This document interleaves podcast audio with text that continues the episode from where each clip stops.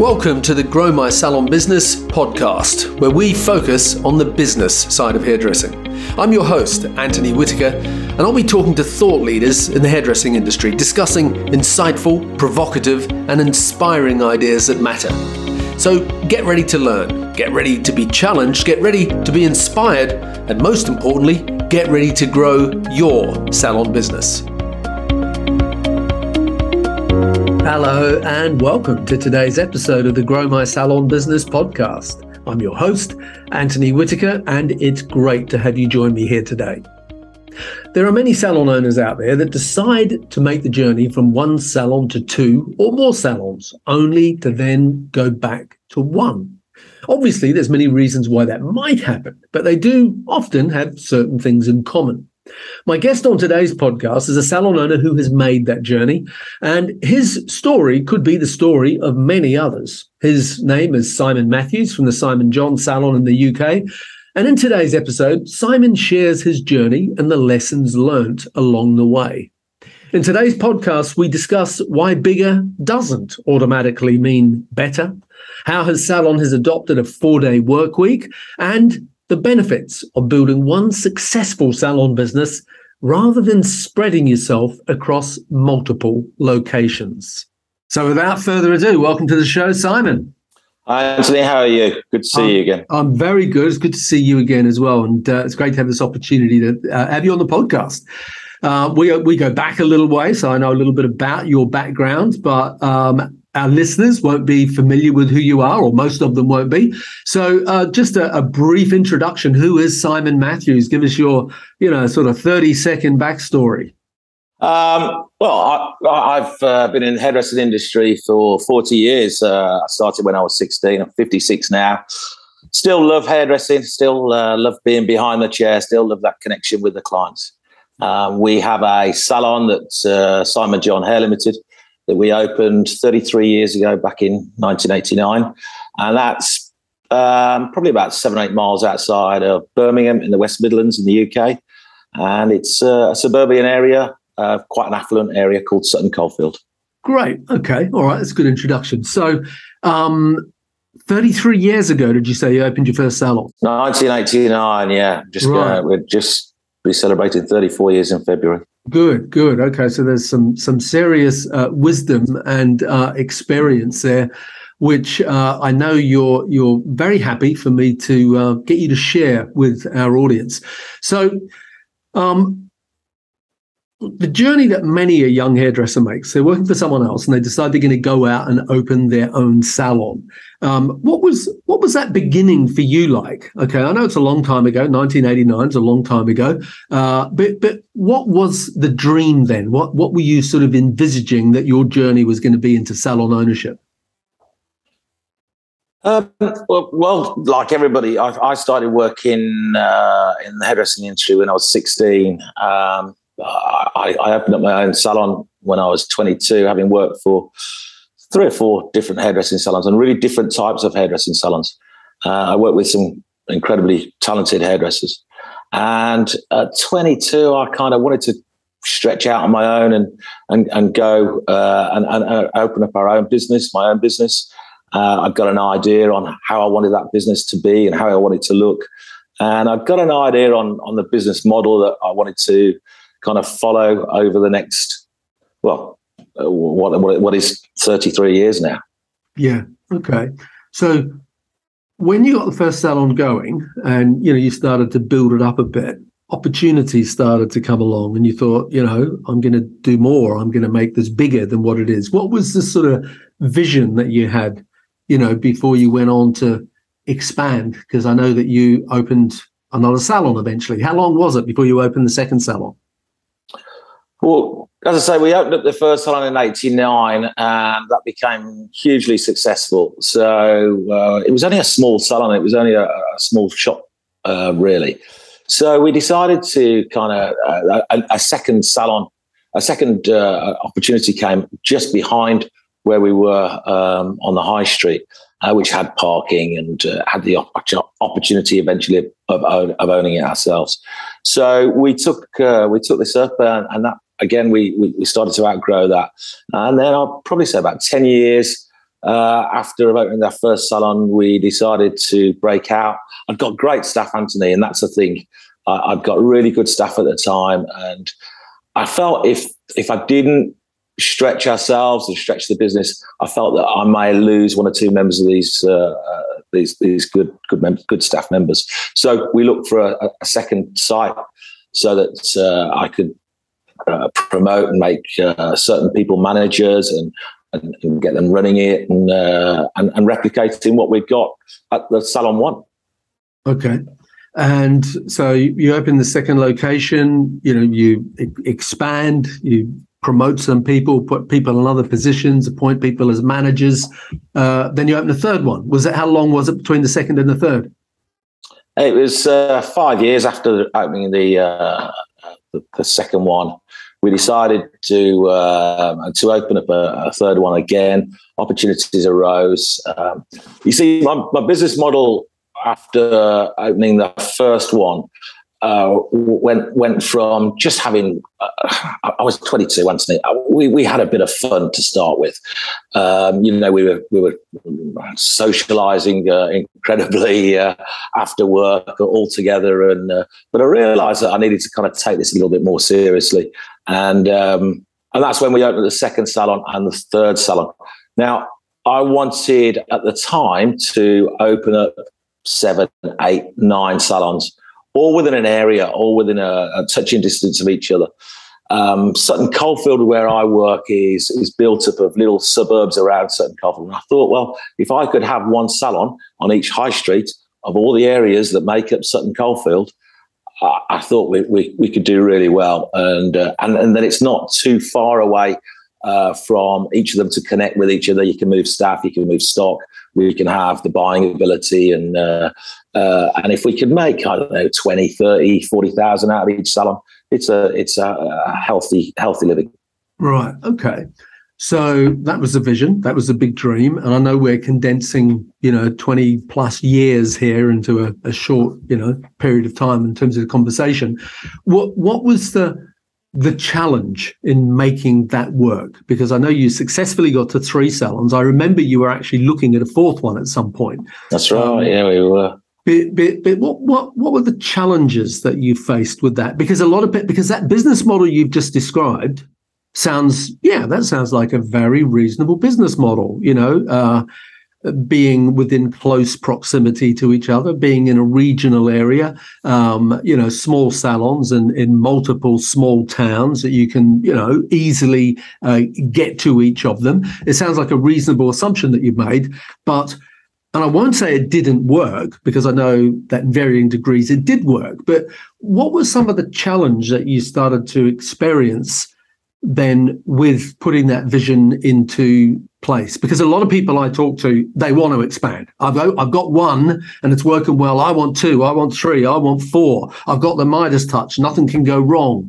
And yet, obviously, we know that, it's not necessarily about having the Midas touch, and things can go wrong. So from someone who's been there and done it, share with us what some of the challenges and frustrations were that you had with that journey.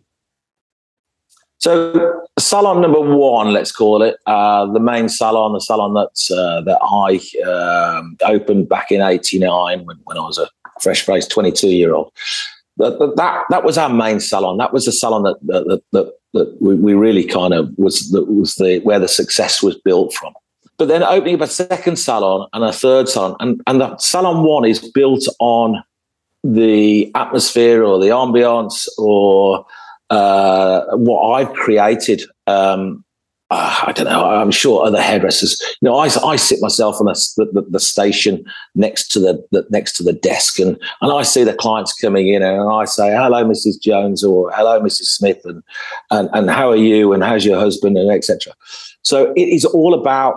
That was all about me, and my staff replicated that kind of personal touch. The problem is when you go to 2 is that you're kind of dividing your time.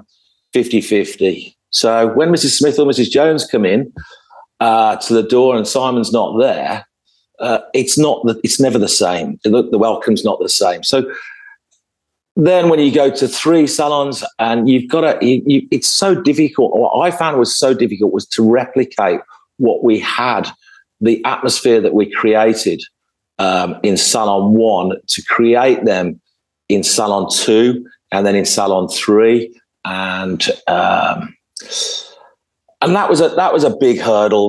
That became very, very difficult. I also, you and I probably laugh about this, because you used to bang onto me, you've got to move from behind the chair. You've got to get out from behind the chair. You can't be doing 5 days a week and running 2 salons or 3 salons. But I liked being behind the chair. I liked seeing my clients. I liked that client interaction. I found that, I remember once I was being out in a bar or restaurant, and a lady came over to me and she said, "Oh, hello, you're Simon, aren't you?" Yeah. No, Simon John, yeah. "I come to your salon too." I didn't know this lady. You know, you become, I don't know, you become, it was just a case of, "Oh, I hope you enjoy going there. Who do you see?" And I'm making it up as I go along. So that personal interaction was never really, was always a problem for me. I like that. I like that personal interaction with my clients. And those are the 2 things that really, really kind of hit home. And dividing your time is very, very difficult. You've got to have a really good team around you. Yeah, and you've touched on a few interesting things here, and that you love being behind the chair. That's a really important component to this. I mean, every second hairdresser I talk to as a salon owner will say to me, "I want to work less behind the chair. I want to extricate from myself from doing clients. I want to work on the business, not in the business," for all sorts of different reasons. Sometimes it's because they're bored with doing hair, that they no longer want to be that guy or girl behind the chair. And it's not a case of it being right or wrong. It's just different for different people. You use the word atmosphere. You said it was difficult to replicate the atmosphere. What do you mean by that? Because I wrote down culture with a question mark next to it. I wrote down productivity with a question mark next to it. And culture is this sort of all-pervasive term, which is used to sort of encompass a lot of different things. And, you know, there's so much tied up in this, because you had one salon that was going really well because you were there. You were the culture. You were the system, so to speak. Everything went through Simon. And when you opened a second salon, as you said, you're no longer there. So the sort of soul of the business isn't always present, especially, and not just the soul of the business, but the systems and the productivity that happens in the business when the owner is present, unless you've turned it into something that's replicable. Systems and standards, and got a manager in another salon to do the same stuff, then it simply doesn't work. When you talk about atmosphere, is that what you're meaning? That it wasn't, it was also talking about productivity and standards? Okay, so I'll go back to, I was thinking about this earlier last night actually. I'll go back to when I started hairdressing at 16. I worked in a salon. What a phenomenal atmosphere! I didn't want to be a hairdresser, Anthony. I had no intention of being a hairdresser. Mm. My mom sent me out to get a job, and I got a job in a salon. But the social side of that salon was incredible. We were all went out together, and I loved it. And that's why I decided I wanted to be a hairdresser. Later on, before I opened up a salon, I went to work for another guy who was heavily into his competition. He was British champion and et cetera on competitions. But his salon was kind of a little bit starchy, a little bit old-fashioned. You couldn't talk to a client next to you, and et cetera, et cetera. What I wanted to do, I wanted to create a business that had a little bit of both. It was I wanted the ultra professionalism, I wanted the exceptional customer service, but I wanted to create that little bit of party atmosphere as well, and we did that. And that's what we were. You know, when you came to Simon John on a Friday afternoon, you'd probably have a glass of prosecco, and you're getting ready to go out for the weekend, and it's everybody's singing and dancing, and it was fantastic days. Mm. Once you go to to Salon 2, you lose a little bit of that because, you know, you're not there all the time, and I certainly can't be there on a Friday afternoon. I have to make money and behind my own chair and work for and work to put money into the business. So it's very, very difficult to replicate. One of my old receptionists said to me, it's like a club. This is your business is like a club. You're a member of the club when you come here. And I think that's a great term. And but to replicate that for Salon 2 or Salon 3 is incredibly difficult. Yeah. So it is atmosphere. That is the word. It's not, it's more culture. Atmosphere is part of the culture, but I totally get what you mean when you talk about that atmosphere in there. Yeah, it's interesting. So yeah, but the thing was that everybody knew everybody. Yeah. So your Friday afternoon clients would come in and talk to the other Friday afternoon clients because they recognised them, and that's what I'm saying is that it became almost like a club that we were fortunate enough everybody wanted to come to. But obviously, when you go to Salon 2 and Salon 3, it's incredibly almost impossible to replicate that. Yeah. So you have to kind of work on the basics and try and get the basics right of customer service and you know what the client wants. Okay, so let me reverse engineer a question into that. What is the key to expanding successfully? I'm not saying you weren't successful in your expansion. At times you definitely were, but like any salon business, you had challenges as well. So if you were talking to, you know, the 25-year-old version of Simon, and you were going to say to give him some advice about, okay, if you're going to expand and you want it to be successful, these are the lessons that I'm bringing back to you to tell you you need to do these things. What would those lessons be? What's the key to successful expansion?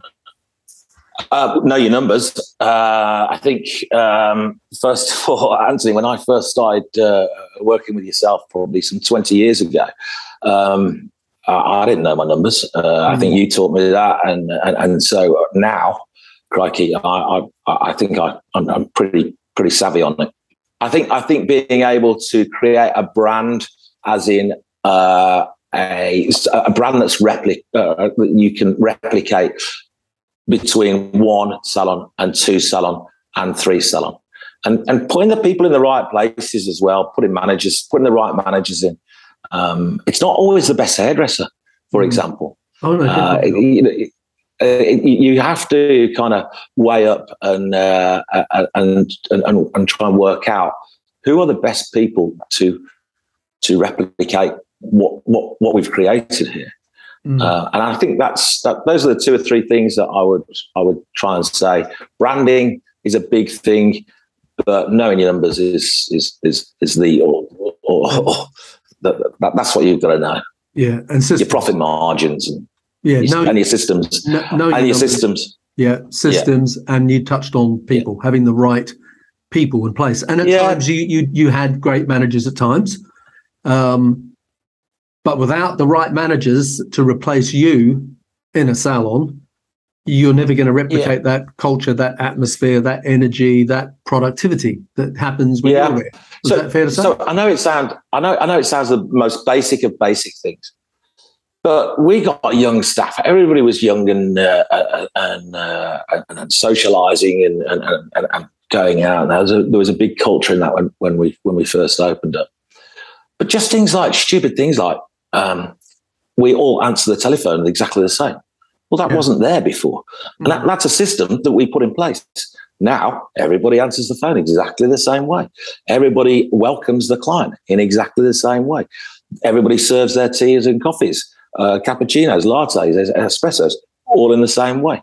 So those are the systems that you put in place that you have to have in place. You know, don't even think about it without them because it won't work. Okay. So, you know, 25 years goes on, whatever, you've got three salons by this time, varying degrees of success at different times. And then you decide to reassess the vision. You know, What was that point? So you've got three salons. You were thinking about a fourth one. I know you even looked at one. Well, we actually made an offer on. I actually made an offer on the fourth salon, which would have been the biggest one of our four salon business. Yeah. And it got turned down. I made an offer on a Friday afternoon, and then there were issues with the building. Anyway, I don't need to go into that. We literally got turned down at the last minute one Friday afternoon. Then I had the weekend to think about it, and I thought, this isn't right. But the Salon 3 we had for 5 or 6 years, and it was good. It was okay. It was we made a bit of money on it, but not enough, anywhere near enough to kind of for me to be committing the amount of time that I needed to spend on it to make it as profitable as I wanted it to be, as I wanted it to be. So there was a problem with the lease. I could have moved. But, you know, Anthony, I just thought we're better off taking the great staff that we've got, putting them back into the two salons. We've always had, and I don't know whether other hairdressers do have the same problem. We have problem with we build up a client, we build up a stylist, and that stylist builds up good figures, and then they go and rent a chair, or they go to some competitor down the road that pays them a little bit more money. Mm. So we've always had that, you know, like anybody, we've always had that issue, and you kind of get exasperated by it because, you know, you spent 2 years investing in this stylist and you know, all of a sudden you're making good money on her or him, and then they decide they're going elsewhere. So that's a frustration. So what we did was we decided, you know, the lease on this on Salon 3 wasn't working, so let's bring it down to the two salons, and we did, and it was fine. It was everything was great, and of course I've got senior staff. Then I got senior staff working for Salon 2 because I brought senior staff over from Salon 3. Everything's great. Everything's rosy in the garden. Okay, and now you've got one salon. So what was the catalyst to go? Do you know what? We've got two. The second one's working well, but I want to turn it into one. What was the change that brought that? COVID. We had, like everybody, we went through COVID, and we were closed for six, 8 months, I think it was. I can't remember. And I thought, what I'm going to do, I'm going to spend that time on doing up our original salon. You know, it's been there 30 years. It needs a new floor. It needs new windows. It needs new doors. It needed a lot of money spending on it. So perfect time. So I actually enjoyed COVID because I actually went in and worked on it myself. It was great. Right, hang on. I did the labor. You're missing out a major step here in that for the years that I'd known you, you'd said, one day I'm going to get a chance to buy the building. And so that chance came along, did it, before COVID, and you bought that building? Yeah, that came along. Before COVID. We bought the property, the freehold, about 5 years ago.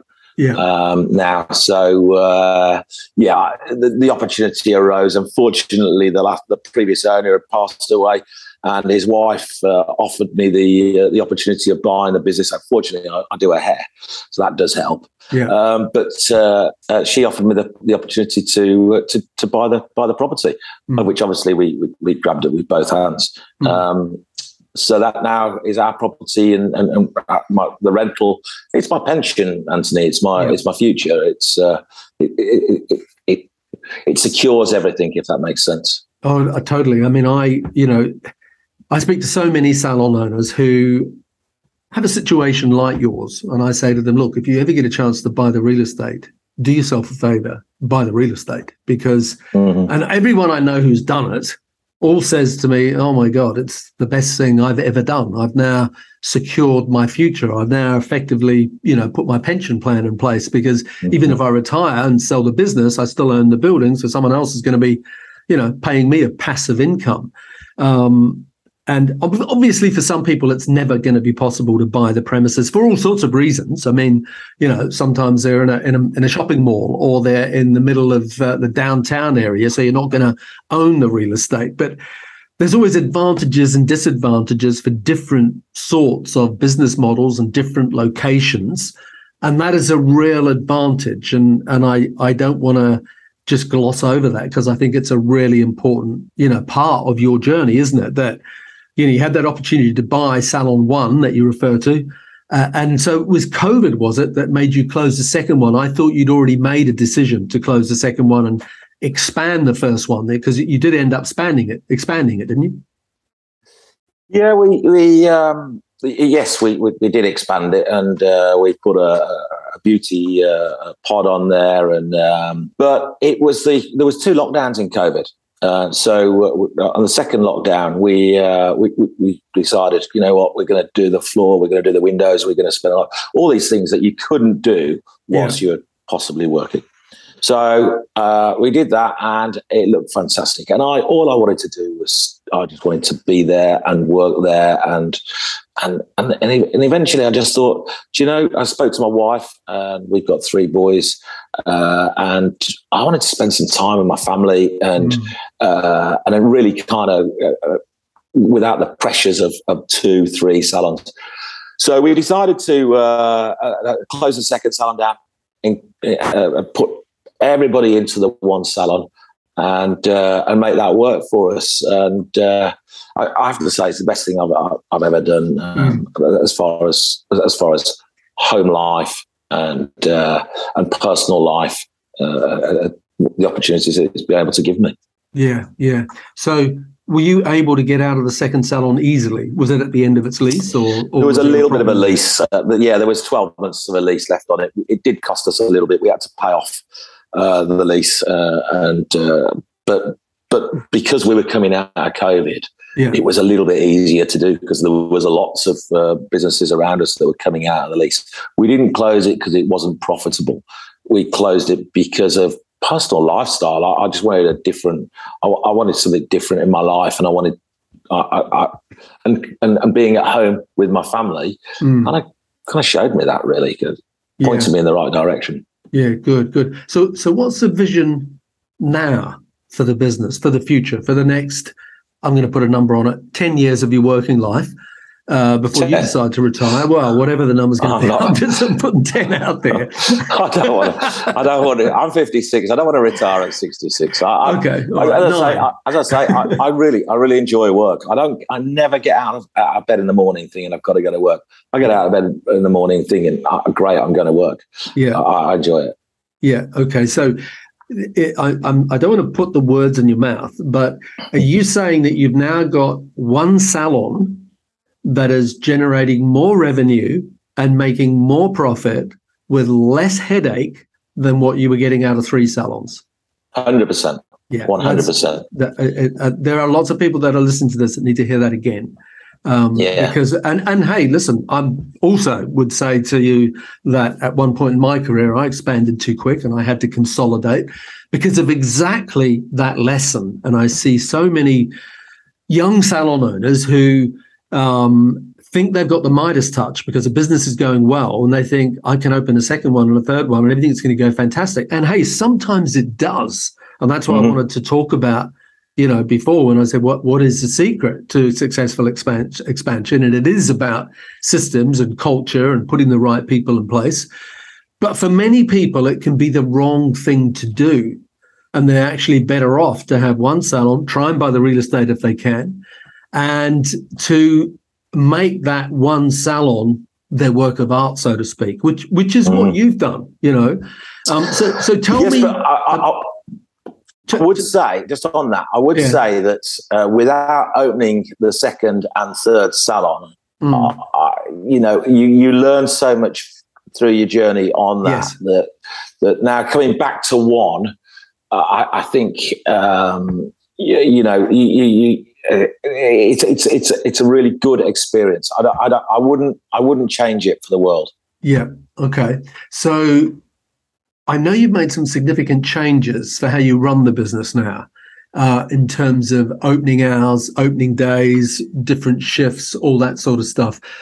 Talk to us about that, because I know that that's also something that's had a huge impact on your business. So obviously we're closing Salon 2 now. So I've got 3 or 4 really good hairdressers who work on Salon 2. I've also got one of the girls who was on maternity leave, so hence that's why I was spreading myself so thin between the two salons. So I spoke to one of my members of staff who is my manageress, and I spoke to my receptionist as well, who's been with me for 15, 16 years. We sat down and we had a meeting, and we decided to open 7 days a week because it was the only way we could work. So we're out now open 7 days a week, but we're also open late nights. We're open till 8 o'clock. The only way we could do that is, and what my manager suggested to me, and it did take me a little bit of time to kind of get my head around it and think about it, but for the staff to go 4 days a week, but they do 4 long days. So they start, for example, they start at 9 o'clock in the morning and they finish at 8 o'clock at night some days. Mm-hmm. And they work on a almost like a rota. It's almost like a shift pattern. So some work Sundays, but they don't work Saturdays. Some work till 6 o'clock on a Friday night, but some work till 4 o'clock on a Tuesday.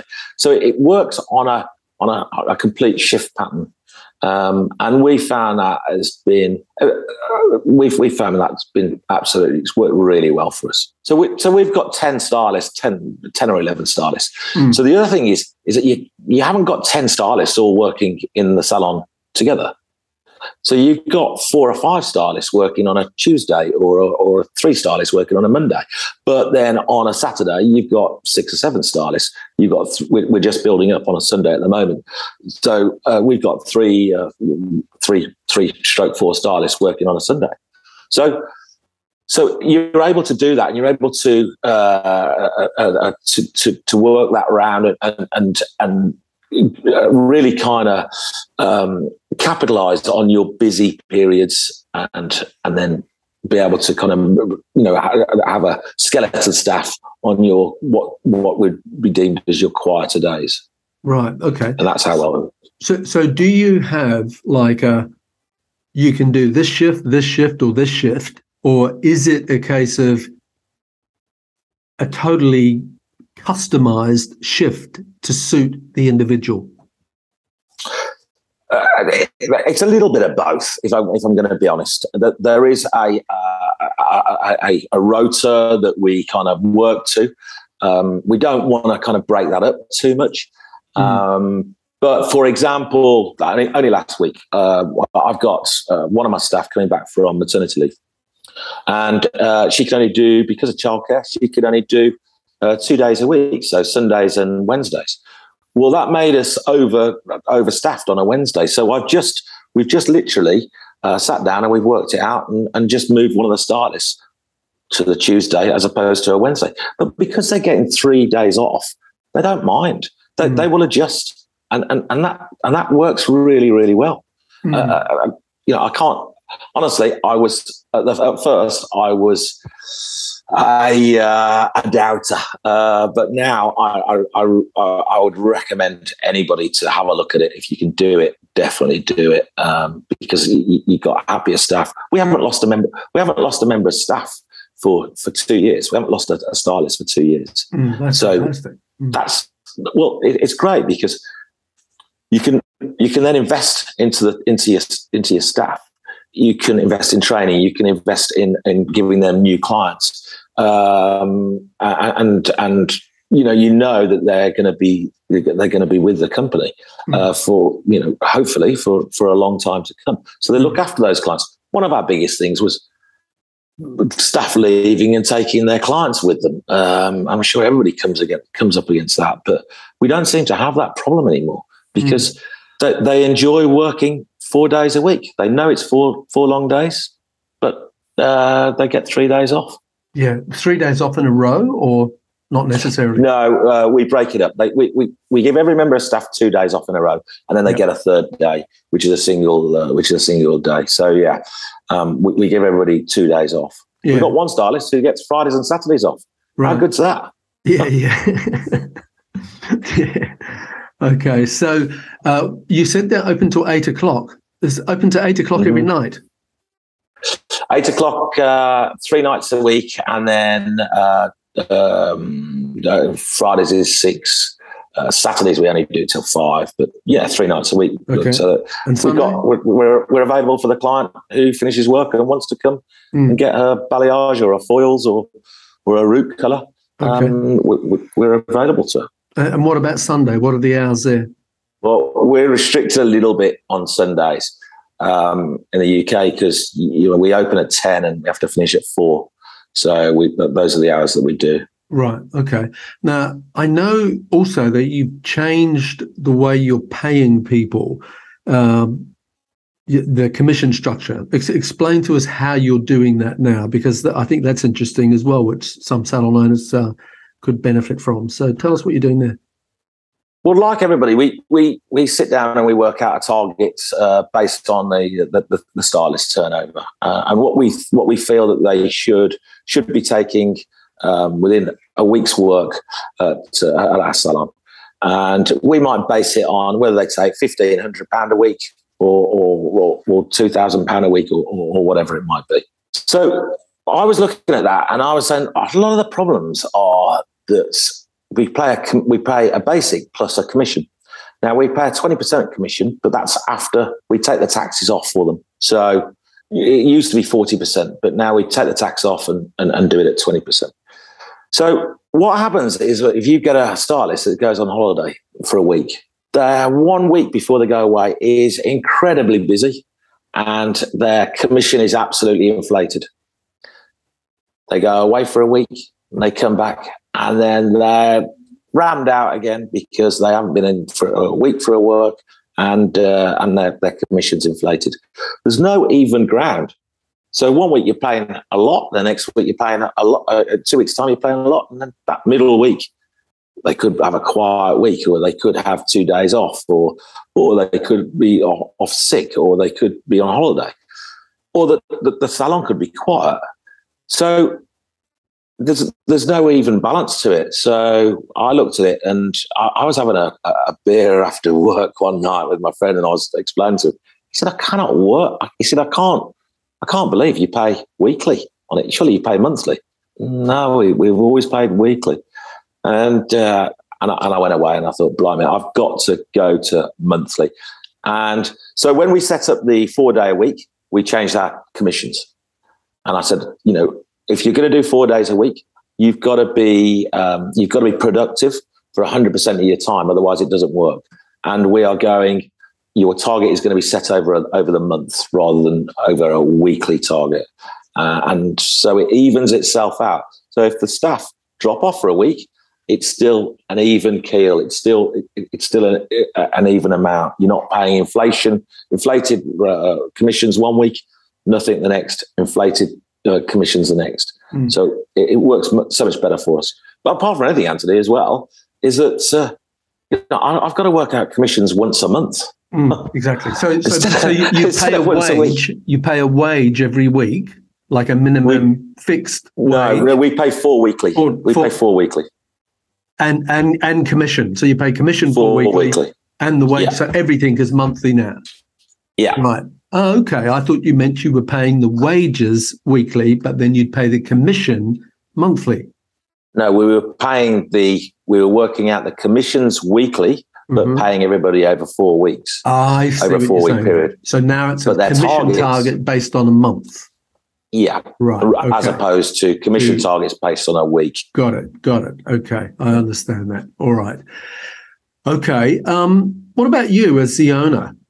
Now you're open 7 days a week. I don't know how many hours a week the salon is open. How's that impacted on you with the amount of hours that you have to be in the salon? Well, I work, I finish at 4 o'clock on a Tuesday, so it's quite nice to take my boys to football or cricket coaching on a Tuesday night.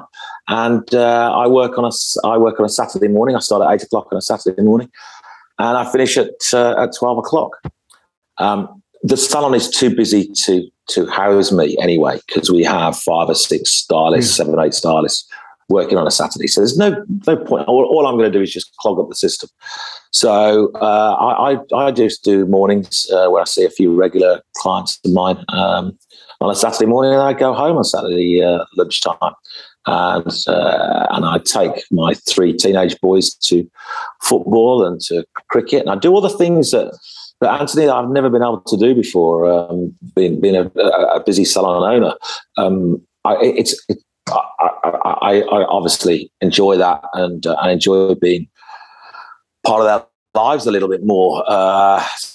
It's fabulous. That makes the whole thing a little bit worthwhile. Yeah. No, sounds great. Better work-life balance with family. You own the building, so you put your pension fund in place. The business is more profitable, easy to manage, easy to control the culture, the atmosphere. So, win, win, win all round there. Righto. Well, listen, we need to start wrapping up. So whereabouts can people connect with you on Instagram or other social channels? So we've got Instagram is our main channel, which is we do have TikTok, although I'm 56, so I'm not great on TikTok, as you can imagine.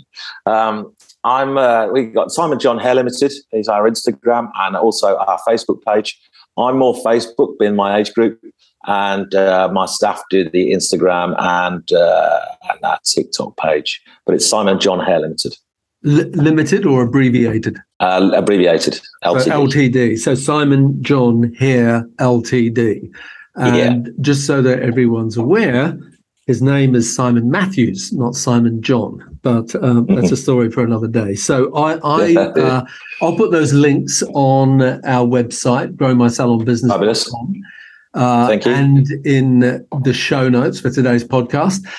So if you listened to this podcast with Simon Matthews and enjoyed it, do me a favor, take a screenshot on your phone, share it to your Instagram stories. And while you're doing that, don't forget to subscribe and leave us a rating and review on the Apple Podcast app. So to wrap up, thank you, Simon, for being on this week's episode of the Grow My Salon Business podcast. Always happy to help, Anthony. And if it helps people in any way, that's great that we've shared it. And great to see you again. Good talking to you. Thanks, Simon. Cheers. Take care. Thank you for listening to today's podcast. If you'd like to connect with us, you'll find us at growmysalonbusiness.com or on Facebook and Instagram at growmysalonbusiness. And if you enjoyed tuning into our podcast, make sure that you subscribe, like, and share it with your friends. Until next time, this is Anthony Whittaker wishing you continued success.